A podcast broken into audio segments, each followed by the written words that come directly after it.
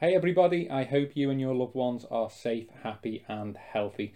Before you listen to or watch the show, remember to subscribe and follow the Mortgage Broker Club on Facebook and LinkedIn to stay up to date with all the latest news and updates. Please note we are not a mortgage broker and do not lend money directly to clients. Remember a mortgage and or borrowing secured against your home or property can be repossessed if you do not keep up the mortgage repayments. The content of this show is for information purposes only and is not to be relied upon. Stay well and I hope you enjoy the show. Welcome to the MLC show. I'm your host, Sean Rogers, and I'm delighted to be joined on today's show by Head of Remortgage at Beaumont Legal, Charlotte Novak. Charlotte works on all aspects of remortgaging and transfers of equity. We're going to be discussing on today's show the remortgage market, the do's and the don'ts, and when you need a remortgage solicitor. Charlotte, how are you? I'm good, thank you. Brilliant. Well, before we get stuck into the show, what's the best thing about working in conveyancing and what is the hardest or worst aspect? Um, I think the best thing is the variety. You know, the people think a house purchase is a house purchase, a remortgage is a remortgage, but the reality of it is that every title deed for various different properties is different. Um, the reason for people buying houses is different. The reason for remortgaging is different. So, for example, you could go from in conveyancing having a first a couple that's buying their first house and they're all really excited, or a couple that's expecting their first child, so they're moving into a family home. Um, equally, you know, there are obviously people that are having to downsize due to family difficulties or financial difficulties. Um, likewise with remortgage, you know, some people are releasing equity from um, a home that they currently own, and that's to enable them to do exciting things like round the world trips or to buy bigger houses or to buy various other houses.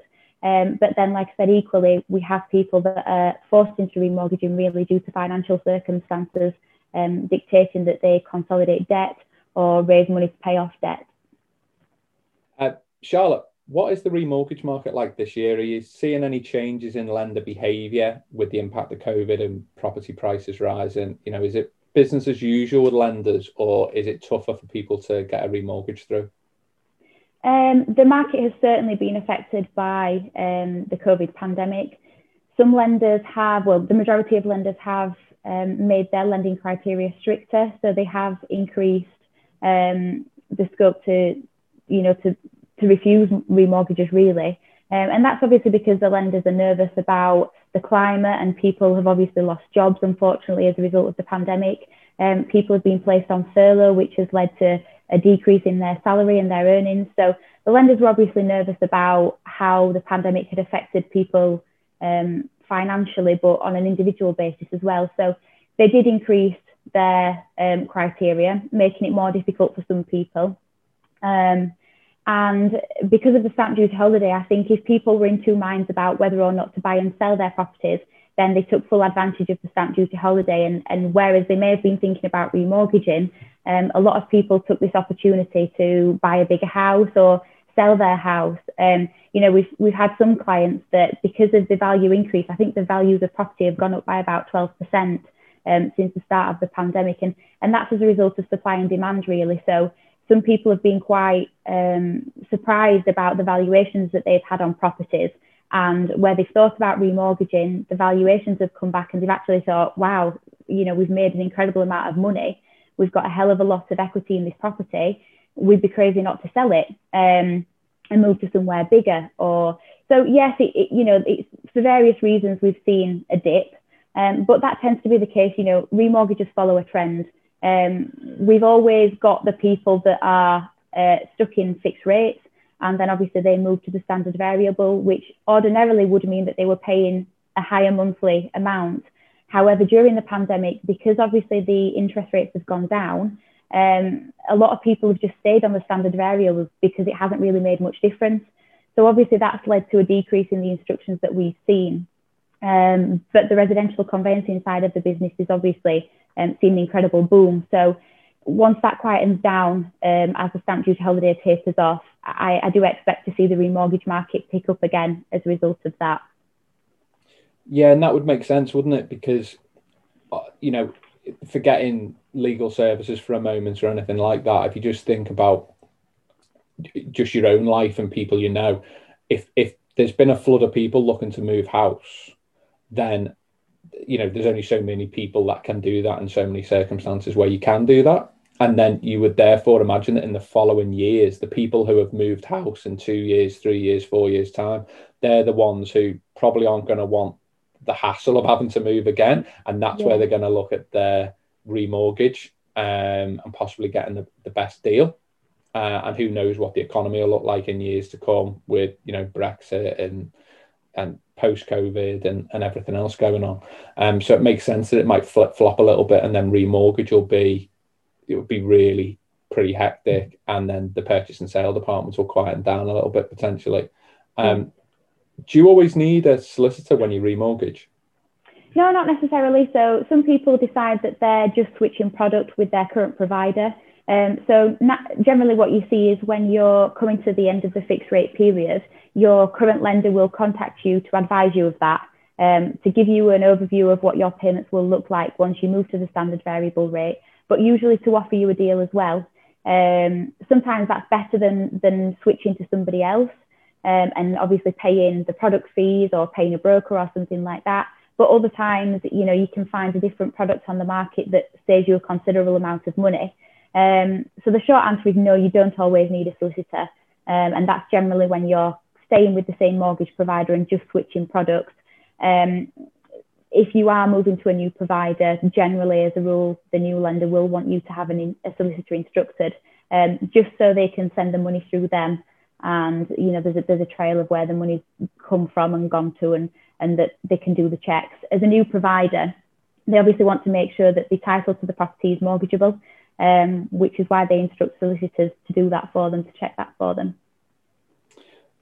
when you're not getting an advance with your existing lender when you're moving on a remortgage to a different lender. So hypothetically, I, I don't know, I might move my mortgage from Nationwide and remortgage with, for argument's sake, Santander.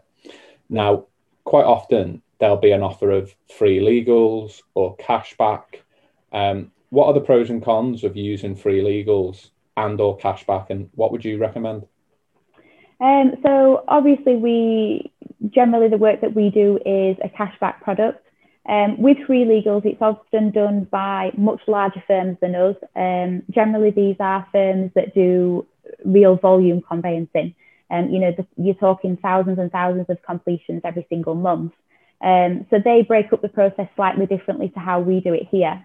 Um, the other thing that they do is they act on behalf of the lender only. So they don't act on behalf of the people borrowing the money, i.e., the borrowers, the clients, the people that own the house whereas we do. So, as well as acting on behalf of the lender, we also act on behalf of the individual. So that means if, if there are any problems with the title or any additional work that needs doing, then then we can do that. Um, the other the other thing is the fact that we do slightly less numbers, so we do hundreds rather than thousands. Um, that just means that each borrower that comes to us gets a dedicated case handler. So that individual is someone who, I mean, the, the team here have been doing it um, for a lot of years now. Um, but what that means is when a borrower instructs us, they're introduced directly to an individual. That individual will give them a welcome call at the start, introduce themselves, tell them a little bit about the process, um, and they, the case stays with that person right through to the end. So it gives us the opportunity to build a bit of a rapport. Um, and certainly on the back of that, we have repeat clients that perhaps have a portfolio of properties or change products every couple of years um, that do come back to us because we can offer the full service. Um, we can do all the additional legal work as well. Whereas some of the bigger providers, because they do it en masse, um, they tend to just do, let's say, the vanilla transactions, or so to speak. So, you know, the basic straightforward remortgages, and they will often refuse to act or ask the borrowers to get a second set of solicitors if there's something involved, such as shared ownership or transfers of equity or something slightly out of the ordinary.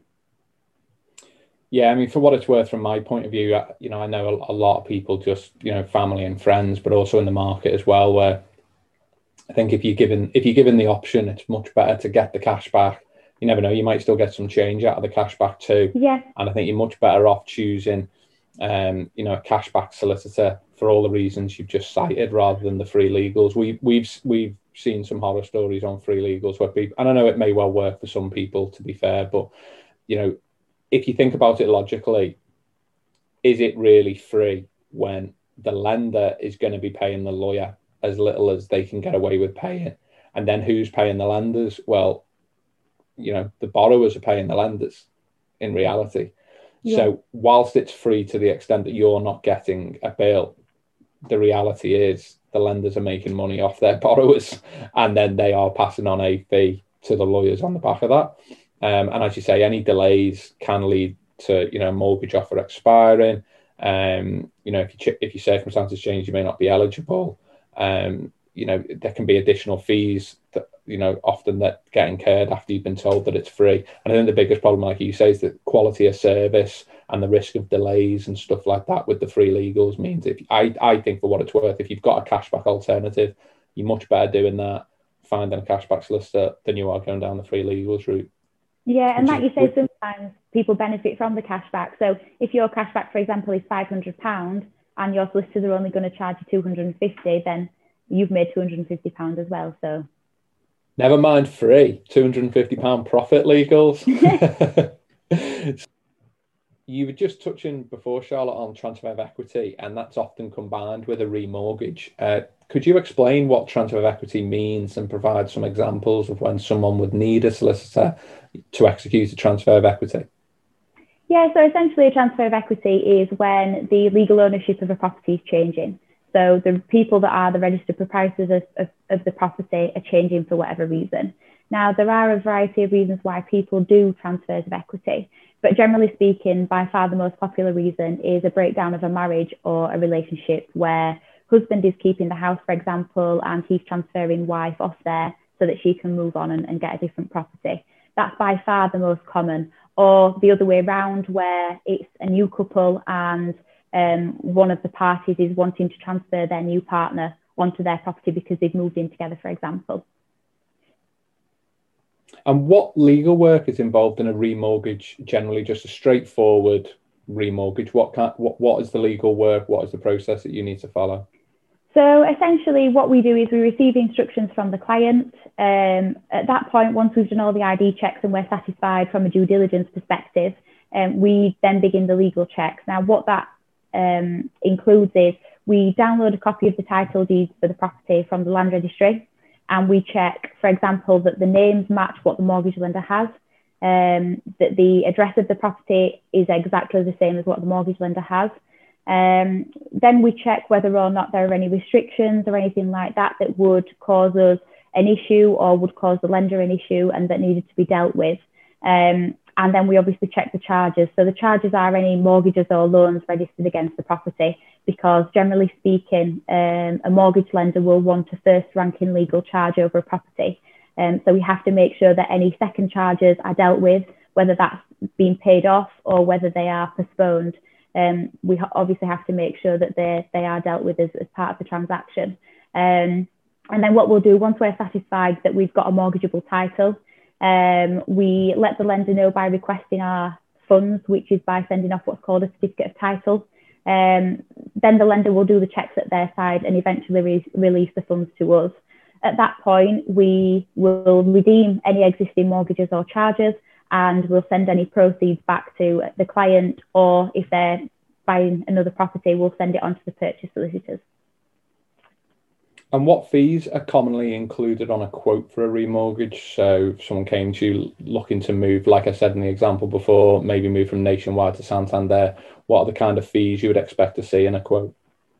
So on what we'll call a vanilla transaction, so that is a straightforward remortgage, um, the fees generally include an ID check for the parties that are involved, um, a telegraphic transfer fee. So when we're redeeming a mortgage, the existing lender will want that same day.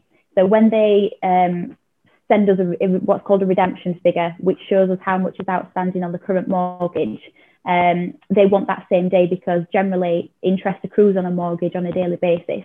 So if we were to use, for example, BACS, which can take three to five days, um, clearly interest will have accrued from the day of completion to the day when the lender gets the funds. So we charge a telegraphic transfer fee to ensure that the, the funds get to the lender same day and that no additional interest is incurred um, as far as the clients are concerned. And um, then there would be a charge back if the clients wanted their funds the same day. So for example, if they did need it for a purchase and time was of the essence, um, we would charge two telegraphic transfer fees, but the clients do have an option of receiving their funds back by by BACS or by cheque if they'd prefer. So generally on a, on a standard remortgage transaction, they're the main two fees. Um, if you've got a buy to let, there might be a buy to let supplement. If the property is leasehold, there might be a leasehold supplement. Um, and then, like I said before, if there's any additional legal work, then we obviously outline the fees for that at the start of the process. And as soon as we become aware that that's um, what we need to do on a particular transaction, we advise the clients at the earliest opportunity that that work needs to be done and then what the fee for that is as well. And when are the fees payable by a client to you? You know, is it all at the end? Is there some needed in in the start? Is it sort of do you have to release funds to your solicitor during the process? So generally what we do is we do ask for a small, like nominal payment on account. And what that does is it just covers disbursements such as the office copies from the land registry, which are about £3. So we generally um, ask the clients for a nominal payment up front, but that's not, you know, it's not mandatory. Um, we do have clients where they pay everything at the end. So we, we actually offer um, a no completion, no fee service. So if for whatever reason your transaction doesn't complete, you don't pay the legal fees. Now, if additional fees are payable because, for example, there is a transfer of equity or something like that, then we notify the clients of the work involved and, and the fee for doing that. And we do ask that they um, pay that at the time. But like I said, you know, we appreciate that clients do have to remortgage because of financial difficulties, and it might not always be easy for the clients to pay up front. So generally speaking, we will take our, our legal fees at the end of the process from either the proceeds of, of the mortgage advance that comes in so if the, if the client's got anything left over once the existing mortgage has been redeemed, or if not, we'll just send um, a completion statement to the client and request the, the shortfall, the difference in the, the fees and, and the amount that we've received. And how long would a remortgage typ- typically take, and does it take longer if it's a remortgage and transfer of equity? Um, so a typical remortgage, I think we quote about two weeks. Now, some take longer, some don't take as long. A lot of it depends on aspects that are outside of our control. So, for example, the mortgage offer being issued by the lender. So we're, we're not able to influence that. We have to wait really until that's been done. Some lenders get them out really quickly. Other lenders do extra checks, which may delay the issue of the offer. Um, but we usually say two weeks from receipt of the client instructions and the offer. That just gives us time to do the legal checks that I've mentioned, um, and also for the existing mortgage lender to supply, supply us with a redemption statement Again, it completely depends on the mortgage provider that the client's with. So some, some lenders will take 24 hours to send a redemption statement. Others can take about five working days. So it, it you know, it completely depends um, on what's involved and, and what the lenders, um, what the lenders turnaround times are at the time. When it's a transfer of equity, um, you know, generally speaking, if it's what we'll call a one to two transfer, so i.e. Um, somebody is adding another party to the to the property, they're generally much quicker because the two parties are often speaking and you know it's, it's generally a couple or relatives the ones that take a little bit longer is where there's been a breakdown of a marriage or a breakdown of a relationship and, and you know there is a little bit of animosity perhaps between the parties um, that there may be on some occasions a third party solicitor involved so potentially a divorce solicitor for example um, those are the ones that tend to take a little bit longer just because there are more parties involved and, and potentially there's another court case going on in the background so we're waiting for a court order to be issued, for example. And sticking with it from a legal perspective, after you've been instructed on a remortgage, what are the typical reasons for a remortgage failing, and what, if anything, can be done to mitigate against that? Um, sometimes it, it, can be for a variety of reasons. So sometimes we become aware during the transaction that the client's circumstances have changed. So what we've had recently, obviously people have unfortunately lost jobs and they have been placed on furlough, which has meant a reduction in, in the salary that they're earning. We're under an obligation to let lenders know that someone's financial circumstances have changed. So it could be that when we tell the lender that that's the case, they then decide that the affordability has been affected to a degree where they're unable to offer the mortgage anymore. Um, it could also be if it's a more complex transaction and you've got, for example, um, housing associations involved and their solicitors, um, or you're waiting for like a court order. Like I said, it's a transfer where the other party isn't happy and doesn't want to sign the transfer documents. Um, that can sometimes lead to delays that, that no one expected. Um, it's difficult for us as conveyancers because we're unable to chase the party that we don't act for. So, for example, if it is a divorce and um, the gentleman's been removed from the title, we're not able to chase that person to sign the documents because obviously we can't be seen to be putting that person under any sort of duress to go ahead with the transaction. So sometimes our hands are tied, which, you know, we will always, we're always eager to complete a transaction as soon as we possibly can, subject to obviously early repayment charges, but um, sometimes things are held up by things that are just outside of our control, really. And how could a client help make the remortgage process as efficient as possible, get it to go through as quickly as, as, it as it's capable of doing? I think just being quick with supplying information. So it might be that, you know, the, the information that we get at the outset is not sufficient or we need additional information or we do the title checks we, and there is something on there that requires additional work. So we need to contact a management company, for example. Um, I would say the best way that, that clients can help us is just by providing as much information as they can and as quickly as possible, really. And finally, what, what would you recommend as best practice when reviewing which remortgage solicitor to use? So if, if you're looking at the market and you know you might be just looking online as a perfect example as, as which remortgage solicitor to use, what would you recommend as, as best practice to work your way through that selection process? Um, I, I mean, it, I suppose it depends on an individual's um, circumstances. So if you're looking for the cheapest one because you do find yourself in financial difficulty, then you know you're going to look for the one that that does it for the, the least amount of fees. It's not necessarily going to be the, the firm that provides the best service, but if it's a needs must, if it's a means to an end, then you know you might you might be forced down down that route of choosing the one that's the cheapest. Um, if you're a landlord that's got a portfolio of properties and they're all coming up to, to need remortgaging, then for me it would be beneficial for you to use a smaller firm who, like I said, will have that rapport with you, will know a bit about you, what you do, what kind of service you like. And it's only a case of then getting ID once for that particular individual, even though they might be remortgaging 10 different properties, which obviously um, reduces the time taken to complete the transaction. Um, and again, time. So, you know, if time is of the essence and you are about to move on to a standard variable rate, which will mean that your monthly payments potentially double, um, then to me, you're looking for someone who can provide a service and, and do it quickly which might necessarily might not necessarily be one of the volume um, firms because they have so many so many cases that you know you might not they might not be able to offer that particular person a bespoke service that they require. Yeah, definitely. I also think if you're looking online, something we've run into with clients who've sort of transferred over to us is that they've gone online and it's not been very clear to them that the people that they're in essence talking to on the website or going through the website that they're not the actual lawyers that they're yeah. involved in. So they're basically going through, in essence, a legal broker, a bit like our, ourselves, I suppose. Um, but we would make it very obvious that you would come to us and then be able to see the various solicitors that we work with and see the Google reviews, see the prices, and make your judgment call. Whereas we've seen cases where people have gone to a third party think that that's the lawyer and they've been sold the dream about costs and time frames and everything else. And then days or a week later or whatever a law firm that they've never heard of before is getting in touch with them. And actually you know if you were to dig down on that law firm they may have like not great reviews or pricing's different and and I wouldn't say it's misleading, but a few people have got confused by that. So I would say if you're looking online, I'd be very you can always have a look at the footer of any website realistically. So you'd be looking for a business that's either SRA regulated or as a CLC.